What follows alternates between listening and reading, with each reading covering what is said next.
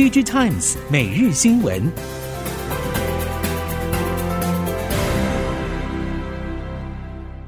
众朋友们好，欢迎收听《DigiTimes》每日新闻，我是翁方月，现在为您提供今天的科技产业新闻重点。首先带您关心，显示驱动 IC 大厂联咏公布六月营收，比上个月下滑了将近百分之二十五，也使得第二季营收表现最终未能达到财测目标。加上稍早台系显示驱动 IC 大厂奇景光电也公布第二季财测下修的消息。可以看出，显示驱动 IC 面临到的需求反转，已经不再只是被悲观的预期。由于政经动荡以及通膨局势，目前看来短期还难以解决，显示驱动 IC 业者也不敢轻易断言第四季就能够迎来需求回补。相关业者认为，现在显示驱动 IC 需求的衰退幅度，势必得耐心等到客户完成库存调节，或是市场大环境出现转机，才有机会重新恢复成长趋势。不过，也有业者乐观认为，这其实也是市场重新盘整的时机，竞争力更好的业者在这波修正之后，反而更有机会取得更多市占率。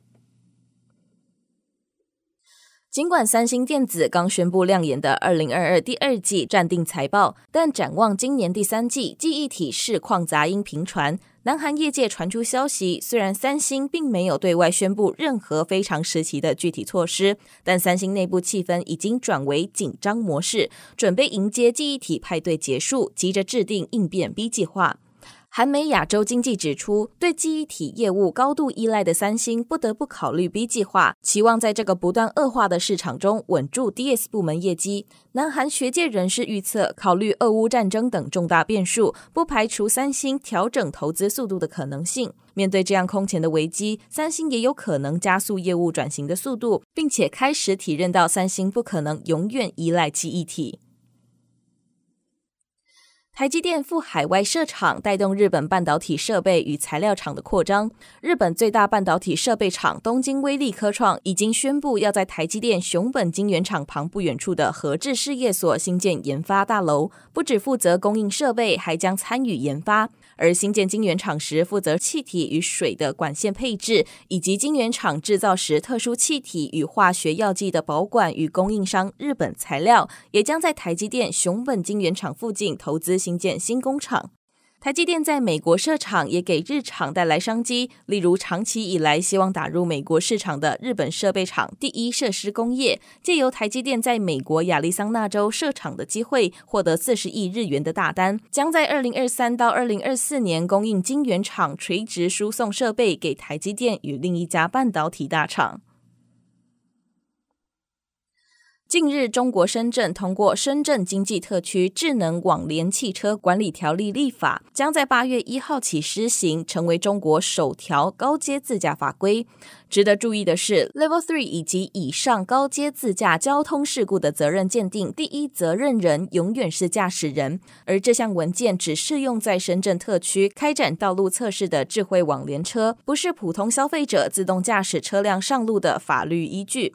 供应链业者指出，依照产业惯用的美国汽车工程师协会定义，Level Three 属于有条件自驾或称人机共驾。欧美日等国认定，一旦开启 Level Three 系统，肇事责任则由车厂负责。而深圳的这项法案在责任归属上却是全由驾驶或汽车拥有者承担。供应链业者表示，深圳率先立法，应该是希望发挥领头羊的效应，从深圳开始扩展到全中国的高阶自驾车产业聚落，加速成型。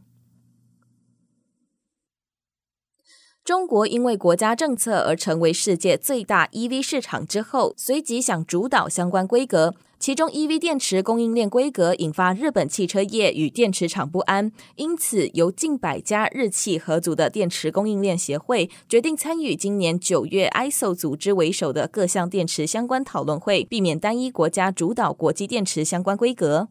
丰田汽车也在今年六月二十四号宣布与集团成员即日起加入电池供应链协会，宣告日本 EV 电池相关国家规格团队成立。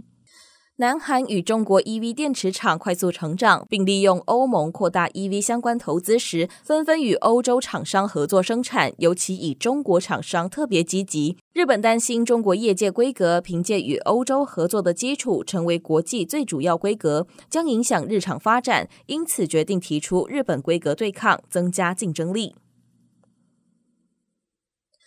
中光电旗下子公司中光电智能机器人与日本电信大厂 KDDI 子公司 KDDI Smart Drone 合作，共同开发全自主无人机系统与云端服务平台。此外，中光电智能机器人同时也和日本知名物流电商与多家服务型公司展开无人机物流、巡检、警备、测绘等多项应用合作，积极抢攻日本市场。KDDI smartron 社长博野表示，今年底日本无人机航空 Level 4法规将通过日本都会地区上空视距外飞航的许可规范，预估会带动全自主化无人机的需求。KDDI smartron 将持续与中光电智能机器人紧密合作，发挥台日双方公司擅长经营领域的优势与技术互补，迎接即将到来的庞大无人机商机。接下来，在科技政策方面带您了解，政府为了达成建构台湾量子电脑与量子通讯系统的目标，行政院科技汇报办公室已经成立量子系统推动小组。由于量子国家队遭遇到一些问题，科技部政务次长林敏聪已经下达指示，要比照射月计划，以另开专案的方式解决量子晶片下线延迟的障碍。如果科技部确定要比照射月计划的模式，就可以跳过虚实很长的前瞻技术审查，由科技部专案补贴原本不足的量子计划经费，以类似自费的方式快速通关，由国研院半导体研究中心协助尽快下线。至于科技部补助比重的费用，有学者预测应该在七成以上，最高到九成，但科技部至今还没有公开相关细节。在智慧应用领域，带您关心轮胎大厂米其林为了应应全球趋势努力转型，规划出四 R 计划，分别对应减量、再使用、可循环、再生复原。除了在轮胎本业方面，米其林近年不断研发新能源载具用轮胎。事实上，二零一九年，米其林集团就和汽车零组件科技公司弗吉亚宣布正式成立氢能源合资公司，目标锁定研发、生产和销售针对轻型车、商用车、卡车以及其他应用领域的氢燃料电池系统。台湾米其林董事长毛行健认为，电动车迟早会朝氢燃料电池发展。米其林集团也期盼二零三零年时，非轮胎业务占比可以达到百分之二十。因此，除了氢燃料电池之外，也会持续拓展三 D 列印以及其他业务。由于法规与技术上的限制，在全自动驾驶仍然无法普及上路时，智慧座舱无疑是可以最快投入商品化发展的部分，也因此吸引了许多具有资通讯背景的业者投入其中。智慧座舱负责的不只是单纯车辆资讯的显示或娱乐应用，同时还将整合对驾驶以及车辆内外环境的监控，涉及的技术与应用领域相当广大。目前包括联发科、翼龙电、友达、奇美、工信电子、Garmin、和硕以及富智捷等多家业者都已经投入智慧座舱相关发展。业者强调，智慧座舱的实际应用不需要跟电动车的发展进行连结，因为一般燃油车也会有智慧座舱的需求。重点是完整的解决方案需要能与车厂进行结合。由于技术以及环境的限制，智慧座舱的应用服务也不会一步到位，会持续演进发展，形成另一种以软体定义为主的产业生态。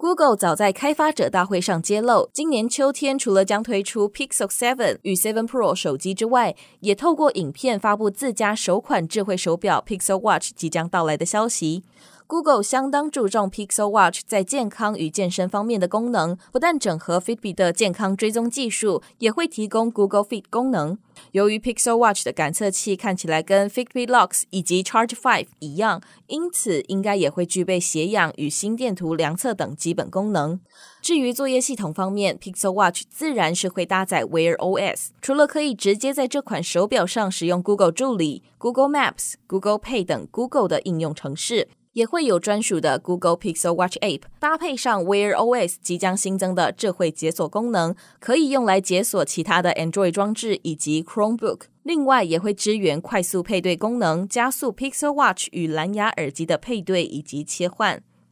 以上新闻由 DigiTimes 电子时报提供，翁方月编辑播报，谢谢您的收听。